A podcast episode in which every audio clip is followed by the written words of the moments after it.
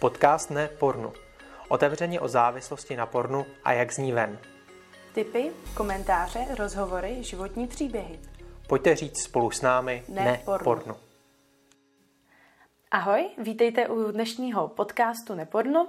Tady je Táňa, koordinátorka e-coachů a je tady se mnou Míša, která vede ženskou skupinku anonymních pornoholiček. Ahoj. Tak, dneska si budeme povídat právě o té ženské skupince anonymních pornoholiček, zároveň i celkově o závislosti u žen, o tom, jestli tam jsou nějaká specifika a o tom, jaké to je být Míšou a vést tady k tuhle skupinku. Já bych tě, Míšo, na začátek poprosila, jestli by se nám nějak představila, řekla něco o sobě, o tom, kdo si vlastně za hranice toho, že vedeš tu ženskou skupinku.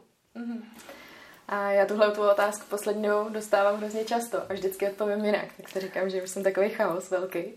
Ale když zůstanu od té profesní stránky toho, kdo jsem, a, tak a, vlastně teď se věnuju především krizové intervenci. Dělám na telefonní krizové lince a vedle toho ještě vedu a, preventivní programy na školách pro děti už nějakou chvilku. A teď vlastně spouštím a, víc a víc a, nějakou svoji praxi. Vlastně mám nabídky i na preventivní programy svoje, které bych vedla v rámci právě poruch příjmu potravy, kterým se hodně věnuju. A o, dělám koučování vlastně a terapie sama na sebe. Tak to je tak jako to hlavní, co mě asi naplňuje. A v rámci toho se teď snažím vymýšlet spoustu dalších možností, kam to rozvést. A... Mm-hmm. A co bys třeba o sobě ještě prozradila i z nějakého třeba osobnějšího života? Já třeba vím, že moc ráda cestuješ. No, cestuju moc ráda a čím dál tím víc poslední dobou. A jsem vlastně začátkem roku strávila tři měsíce v Mexiku a především teď cestuju uh, za návštěvama, za svýma kamarádama, kteří jsou většinou z té země. A musím říct, že to je něco úžasného, když mám tu možnost, že mě někdo Mhm. takhle provede. A vedle toho, že teda cestuju, tak ještě mám moc ráda sport a tanec. Tak to je takové jako moje, kde se uvolňuju a kam zase vypouštím všechny ty emoce, které nazbírám od těch klientů. Super, děkuju. A jak dlouho už nějak spolupracuješ s Nepornu? Hmm.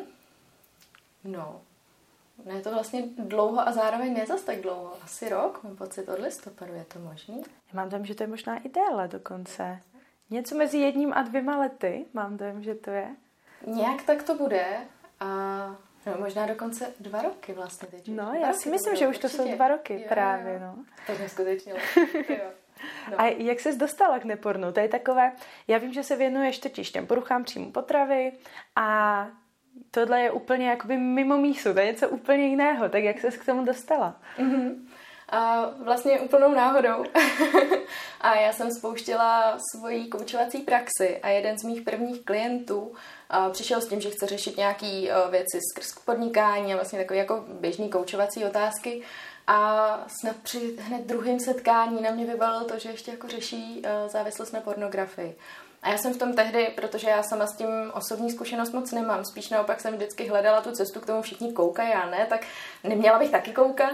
A uh, jela jsem na tábor, vlastně, kam jsem jezdila v té době, nějak jsem se tam zmínila, že vlastně řeším tuhle problematiku s klienty, že si moc jako nevím vlastně rady v něčem. A od jednoho z vedoucích jsem dostala tip na nepornu, takže jsem se ozvala Pítovi vlastně a postupně ta po- spolupráce nějak jako začínala. A k závislostem obecně jsem měla blízko, mám uh, asi nejlepší stáže, který jsem kdy měla, tak byly většinou spojený nějak se závislostma a vlastně poruchy příjmu potravy vnímám jako jakousi závislost na jídle a vnímám, že spoustu těch věcí v tom je potom podobnej, v tom procesu a, a ať už o, toho uzdravování se, ale i toho padání vlastně do té závislosti. Takže nakonec to není až tak mimo mísu, ale vlastně uh, to bylo velkou Mhm. mm-hmm. náhodou. To jsem ani vlastně neznala, tedy tenhle celý příběh o tom, jak ses k nám dostala, protože já jsem na tebe potom už jenom dostala kontakt od Píta a, a udělali jsme spolu vlastně nějaké zaškolení a stala se tehdy naší e-koučkou. A jaké to pro tebe bylo, třeba ty začátky, ten, ty první e-mailové kontakty s těma klientkama. Pro mě kontakt s každým klientem je vždycky zajímavý. Už tím, že je každý jiný a vždycky můžu být připravená, jak chci, můžu mít výcviků, kolik chci a vždycky je to téma najednou úplně jiný. Ta práce je najednou zase trošku jiná. A, takže v něčem to bylo určitě o, náročný vlastně vůbec se jako do toho dostat, zjistit, eh, jak to celý funguje. I tím, že vlastně ta služba e-coachu je trošičku jiná, než to, na co jsem zvyklá. A a bylo to pro mě objevný často. A právě vlastně naopak i v tom, jak podobný to je třeba s těma poruchama příjmu potravy, což pro mě vlastně bylo velký zjištění postupně, že se do toho můžu vlastně vložit i tím osobním příběhem, což by mě nenapadlo. Mm-hmm. A zároveň, co pro mě bylo vlastně zajímavé, že postupně tím, že vlastně tam je skupina žen, které jsou partnerkami někoho, kdo je závislý a zároveň ty ženy, které mají tu závislost sami, a ze začátku jsem měla jenom ty partnerky a mám pocit, že mi to moc jako nesedělo. Často se mi stalo, že ta partnerka napsala, pak už moc nenapsala, jsem z toho byla taková jako zmatená a vlastně jsem moc nevěděla, jak s nima mluvit. A pak jsem dostala první klientku, která řešila sama závislost a najednou to tam plynulo úplně jinak. Najednou jsem měla pocit, ty jo, tady to mě baví, to je super vlastně, tady se dostávám do něčeho, co uh, je mi nějak blízký. A takže tam jsem si pak našla tu cestu a vlastně mm-hmm. to by bylo tak nějak, jestli se to dá říct, ale bylo mi v tom vlastně dobře. Byť to mm-hmm. jsou mhm. těžký témata často, ale je to něco, co mě nějak naplňuje. Mm-hmm. A měla si potom třeba víc i těch partnerek, jakožto klientky? Bylo tam třeba, našla si nějakou strategii, jak s nima pracovat třeba, jak to tobě sedí? Pro mě to asi bylo o tom najít si tu cestu k té klience jako takový a možná opravdu spíš než uh, tam propojovat to, že teda je tady ten partner, který je závislý, tak se věnovat té klience a přivést to k ní vlastně mm-hmm. k mhm. tomu, jaký v tom vlastně je, co ona by v tom potřebovala. A skrz tohle si myslím, že jsem tu cestu našla. A zároveň mám pocit, že už mi pak chodily jenom ty ženy s tou závislostí a že už jsem se k tomu zpětně tolik potom nedostala. Ale uh, i kdybych s tím pracovala teď znovu, což vlastně teď už tolik není, a tak si myslím, že bych to dělala tímhle způsobem, ve kterém vlastně si myslím, že bylo dobře i těm klientkám.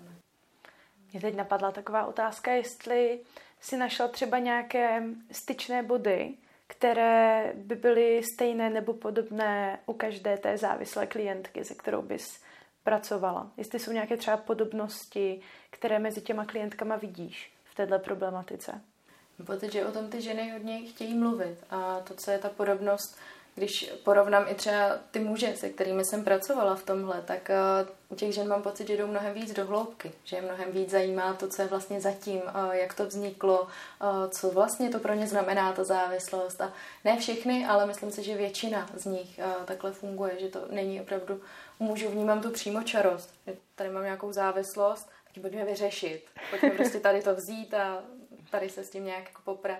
Když to u těch žen je to mnohem pozvolnější, pomalejší proces a fakt se chtějí vlastně dostat do toho porozumění vůbec mm-hmm. tomu celému, co to pro ně znamená. Tak tam si myslím, že je velká podobnost vlastně se všemi těmi ženami. Mm-hmm s tím můžu souhlasit ze svých vlastních zkušeností s prací s klientkami, tak eh, tam vnímám podobný aspekt. Mm-hmm. Já tam nemám osobní zkušenost jako ty s prací s mužskými klienty, mm-hmm. ale u těch svých klientek vnímám, že chtějí do hloubky, zajímá je to a hodně přemýšlí nad tím, jak se k tomu vůbec dostali, co v jejich životě, v jejich třeba dětství je vedlo k tomu, že vůbec teď mají tu potřebu vyhledávat tu pornografii.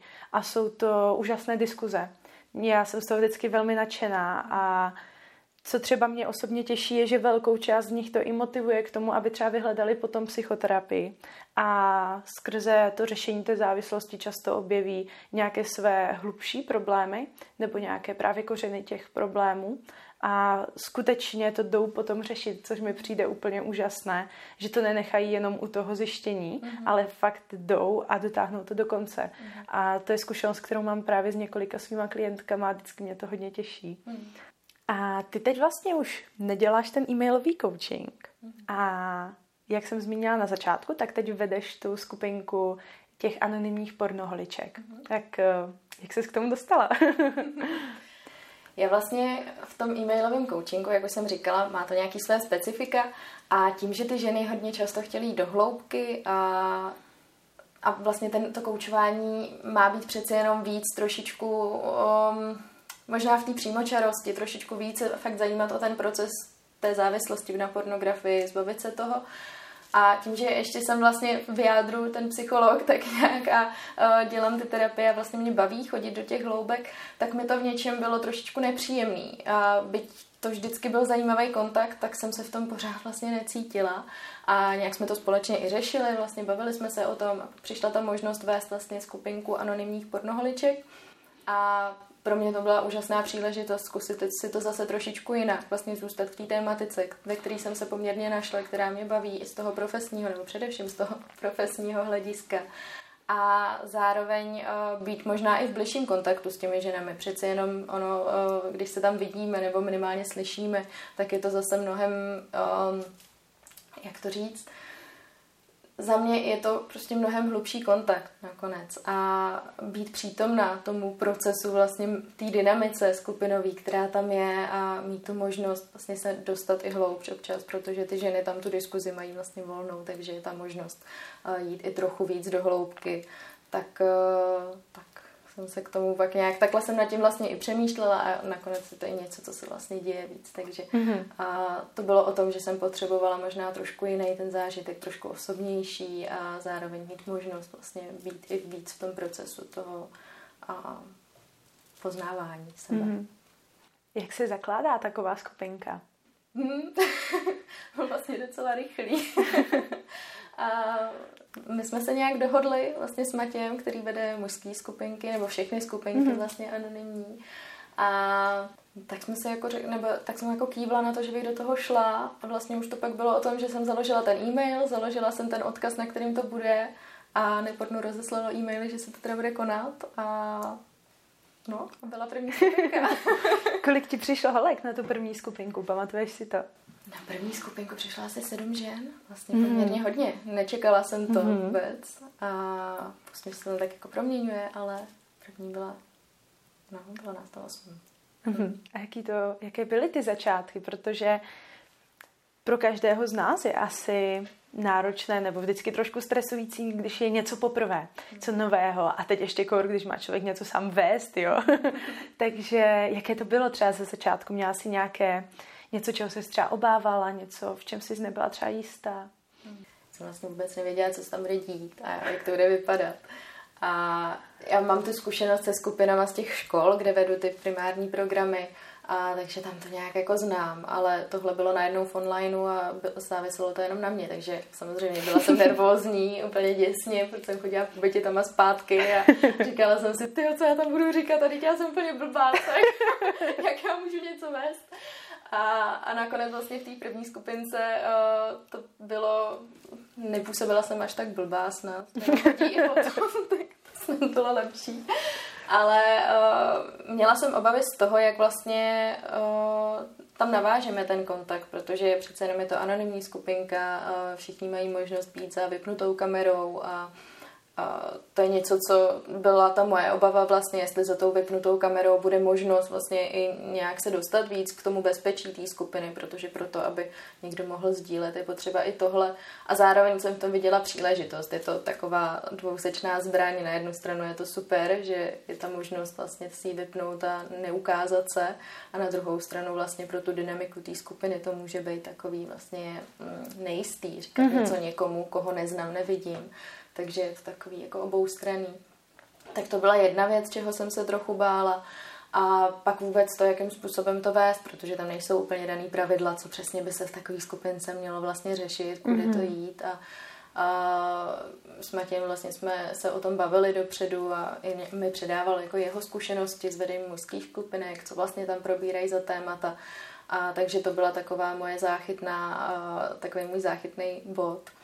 A No, takže to nějak byla ta první skupinka a tu jsem vedla hodně i o tom prostě se představit nakonec a nějak se jako říct k tomu, takže to nějak pomohlo tomu procesu. No. Mm-hmm. A jak dlouho už ta skupinka běží?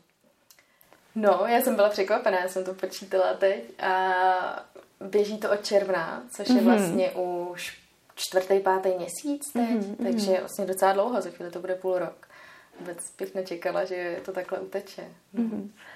A za tu dobu, co to běží, ustálila se nějaká struktura třeba těch setkání? Mě by zajímalo třeba, jak takové setkání vypadá. Jestli bys mohla nějak popsat, co si člověk prožije, když přijde na takové setkání skupinky anonymních pornoholiček. Mm-hmm. No, tak na začátku se většinou tak jako sejdeme, usedíme a já se snažím to uvádět nějakou otázkou. Eh, teď dneska už si dělám prezentace na ty skupinky, protože jsem rozlítaná, vnímám, že to je takový hezký právě ten záchytný bod, který potřebuju. A většinou ta otázka nějak otevírá vůbec to setkání, abychom se na sebe naladili, zjistili, jak jsme se měli za ten týden, za ten den a jestli je něco novýho. A Potom se většinou jde k nějakému tématu. Eh, snažím se na každý to setkání přinášet nějaký téma já a zároveň mají možnost všechny ženy eh, mi napsat, ať už dopředu, nebo si třeba na tom setkání říct, že tohle je něco, co aktuálně řeší a potřebovali by to otevřít. Takže eh, na jednu stranu je to i o tom, že se tam můžou něco dozvědět, ale zároveň tam přinést i svoje téma, který je teď nějak tíživý pro ně, nebo si v něm neví rady a tak. Mm-hmm. A ty témata jsou různý, mám pocit, že jsou často vztahový hodně mm-hmm. a může se to týkat víc i intimity jako takový a někdy je to čistě o tom, že se prostě nedaří v rámci té pornografie, takže hledáme uh, cesty, kudy kam, co vlastně komu pomáhá, je to o nějaký inspiraci taky mezi sebou a tak to jsou nějaký útržky těch témat, které tam míváme. A na závěr většinou dávám vždycky relaxaci, snažím se vlastně tam přinášet nějakou možnost uh, i se třeba vzít sebou, vlastně naučit se, jak uh, se sebou pracovat, jak se trochu sklidnit, odpočinout si, takže dáme většinou ať už nějaký dechový cvičení nebo nějakou mm-hmm. krátkou vizualizaci, relaxaci, něco Mm-hmm. A chodí tam nějaká stejná stálá skupinka, anebo se to třeba trošku obměňuje? Jak často jsou tam třeba nějací nově příchozí? Je to spíše neobvyklé, anebo je to úplně běžné? Já jsem v začátku měla pocit, že máme takovou jako ustálenou skupinku, takový jádro. A najednou jedna vlastně z těch žen uh, přestala chodit a bylo to velice cítit vlastně v tu chvíli, že najednou to jádro je takový nejistý, co se bude dít. A moc krásně tam najednou začaly zase přicházet jiné ženy, který um, pocit hezky doplnili zase to jádro.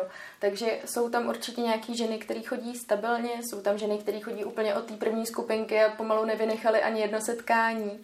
A uh, pak jsou ženy, které tak jako přijdou, vyzkouší si to, uh, zase odejdou. Takže uh, si myslím, že se to tak jako obměňuje, ale zároveň přece jenom tam nějaká stabilita v tom trochu je ale myslím si, že tam vždycky sešly ty ženy, které na sebe byly nějak napojené a to bezpečí a tak se tam vždycky umí tvořit a musím říct, že na sebe všechny krásně reagují a tam krásně plyne celý ten prostor, ta dynamika a, a i za těma vypnutýma kamerama, většinou zatím míváme vypnutý kamery, ale už se to taky občas mění. ta a... odvaha přibývá. Mm-hmm. Mm-hmm. Jo, jo. A musím říct, že to je krásný vnímat vlastně, jak ty ženy na sebe reagují, jak společně vlastně jsou schopní vymýšlet různé nápady, jak si pomoct, jak pomoct druhý. Zároveň sdílet opravdu bez toho, aniž, bych, aniž by dávali ty rady čistý, ale fakt s takovým tím čistým úmyslem, a jak se otevírají, čím dál tím víc. A jsou tam ženy, které jsou odvážnější na to se otevřít a zároveň tím dodávají tu odvahu i těm dalším. Takže a, no, to mm-hmm. Já můžu potvrdit tady tohle, co popisuješ, protože jsem měla vlastně jednou tu čest vést tvou skupinku a pro mě to bylo hrozně příjemné. Já jsem z toho měla taky samozřejmě obavy, protože jsem takovou skupinku stejně jako ty před tím půl rokem ještě nikdy nevedla. Zároveň jsem věděla, že se tam potkám s některými svými klientkami. O toto bylo trošičku náročnější, nebo byla jsem z toho nervóznější. A nakonec mě vlastně hrozně překvapilo, jak eh, příjemný a takový, hledám správné slovo, spontánní možná, ten kontakt byl, jak opravdu ty reakce byly upřímné, velmi otevřené. A hrozně hezky se mi vlastně se všemi ženami, které se tam připojily, komunikovalo. A i přesto, že já jsem tu skupinku neměla nějak skvěle připravenou, neměli jsme žádné téma, a jenom jsme se vlastně sdíleli o tom, jaké byly naš, jaké byly naš poslední týden, 14 dní. Tak fakt jsme se tam zakecali na hodinu a půl a bylo to hrozně příjemné. Mm-hmm. Já právě přesně i s tím časem, kolikrát si říkám na začátku, dneska bych dala jenom tu hodinku, potřebovala bych to pak jako, a myslím si, že i pro ně, že to jako dneska bude kratší. A i když se tam sejdeme třeba ve třech někdy, tak to stejně nakonec ta hodina a půl, protože to prostě nejde. Vždycky se tam objeví to téma, kterýho se nějak zastavíme. Mm-hmm. Ty už si to trošku nakousla předtím, ale já bych se chtěla ještě zeptat, eh, jaké témata ženy nejčastěji řeší? A nemusí to být jenom na, zá, na základě jako toho třeba, co nejčastěji řeší ve skupince, ale co třeba řešili nejčastěji i třeba v tom e-mailovém kontaktu. Uh-huh. A u tebe je krásné, že máš to srovnání třeba i s těmi muži. Tak jestli jsou nějaké témata, která právě ženy řeší často a třeba u mužů si je tolik neviděla budu přemýšlet teď nad těmi rozdíly, tak si myslím, že u těch žen se právě mnohem častěji objevuje to pátrání po těch příčinách a fakt ta touha dostat se do toho, co vlastně zatím je, jak to, že já tady teď řeším tuhle tu závislost a proč zrovna tohle mi přichází do toho života. S čím se vlastně tím, že pornografie uh, má velice blízko k nějakým sexuálním zážitkům uh, a nějaký intimitě, tak si myslím, že tyhle témata se otvírají hodně často, ať už je to nějaká partnerská rovina toho, jak vlastně uh, si nastavit ten intimní život, jakým způsobem vlastně v tomhle fungovat, a nebo čistě nějaký vztah sama k sobě, uh, vůbec to, jak na sebe nahlížet a vztah ke svýmu tělu, vlastně vůbec právě možná i k té sexuální stránce, ale i sama se sebou vlastně. Myslím si, že tohle jsou témata, které se tam objevují často.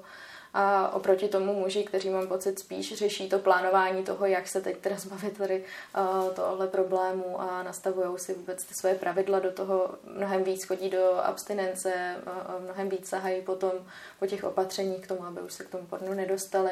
Takže tam vnímám vlastně ten rozdíl možná i v tom náhledu na to, že ty ženy opravdu jdou víc potom podívat se sama na sebe, podívat se na ty moje vztahy, jak fungují a jak se to v tom promítá. A ti muži spíš jdou potom a jak se zabránit tomu, abych teda koukal vlastně. Mm-hmm. S čím třeba ženy nejčastěji bojují z tvé zkušenosti? Co je pro ně náročné? Myslím, že právě to nastavení si možná té intimity a vlastně často se řeší to, jestli uh, se teda mám zbavit porna, nebo se mám zbavit masturbace úplně, nebo uh, se mám zbavit i vlastně sexuálního života se svým partnerem na tu dobu, jak moc, do jaký míry vlastně tohleto uh, si mám dát a mám pocit, že vůbec jako tahle otázka, že tam pak běží mnohem častěji, ačkoliv nakonec není ani potřeba. Mám tu zkušenost, že ženy už vlastně jsou v abstinenci poměrně dlouho a vlastně tuhle otázku si řeší a přitom je vidět krásně, jak to přirozeně vyplývá z toho, mm-hmm. co vlastně potřebují, jakým směrem chtějí jít.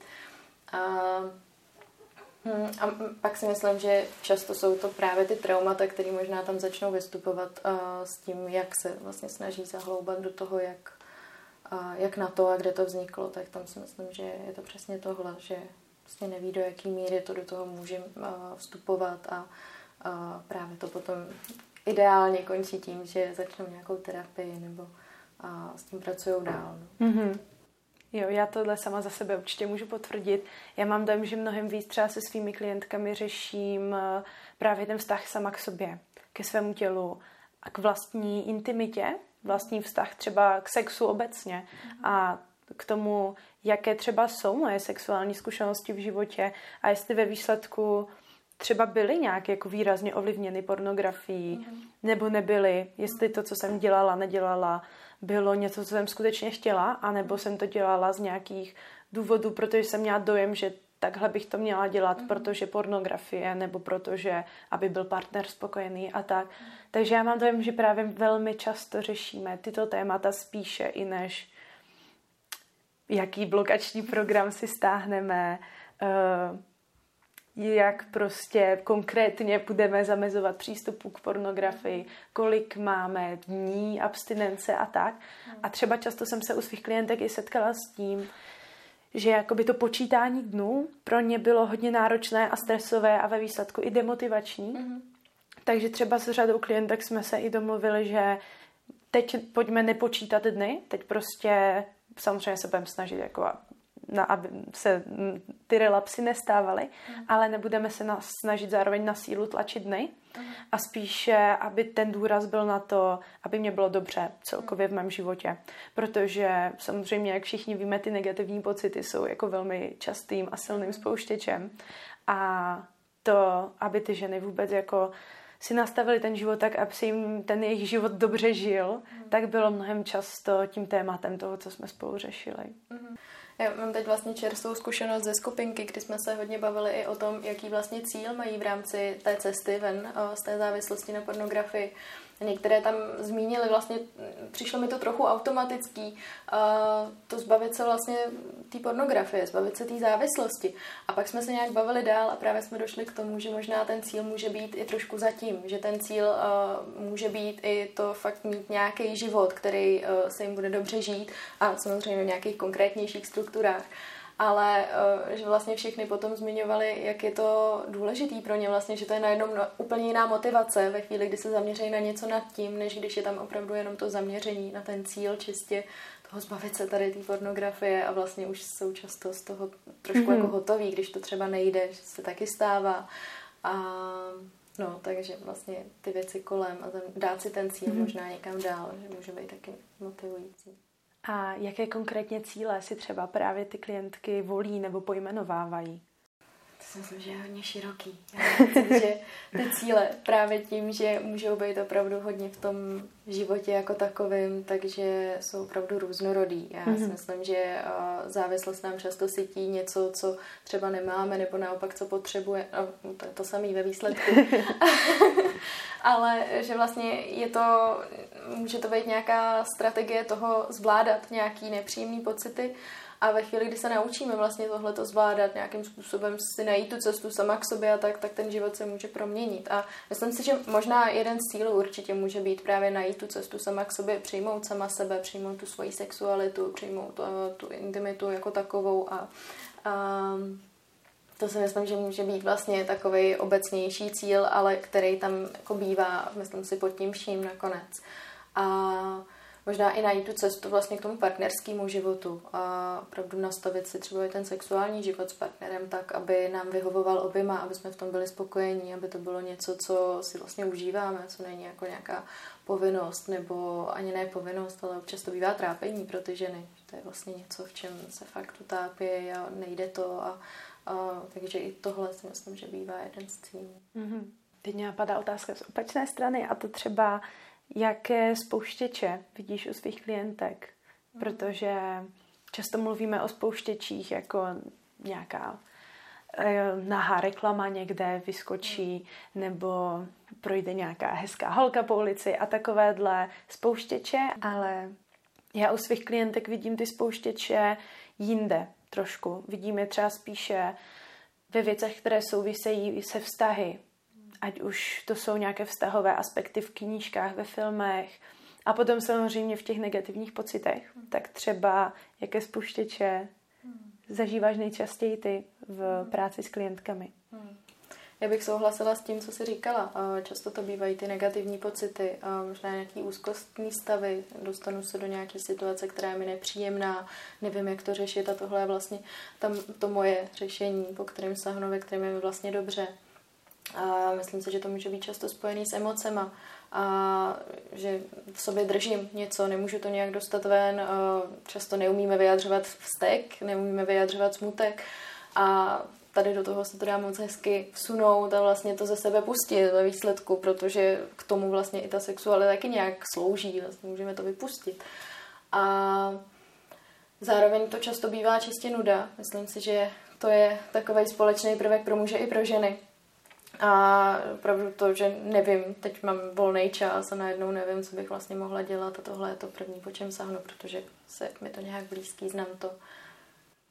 A jaké si třeba volí nejčastěji nějaké zvládací strategie, když ten spouštěč přijde?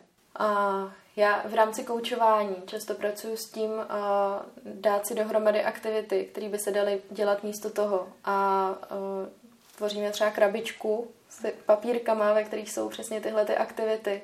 A ve chvíli, kdy přijde ta, to nutkání vlastně vůbec sahnout po té pornografii, tak uh, se dá sahnout po té krabičce, vytáhnout si tu aktivitu a vlastně zkoušet něco jiného. A myslím si, že to je jedna z takových velice hmatatelných, ale funkčních strategií, a opravdu prostě sepsat všechno možný a od toho dát si vanu, po to jít si zatancovat, jít si zaběhat, zavolat babičce.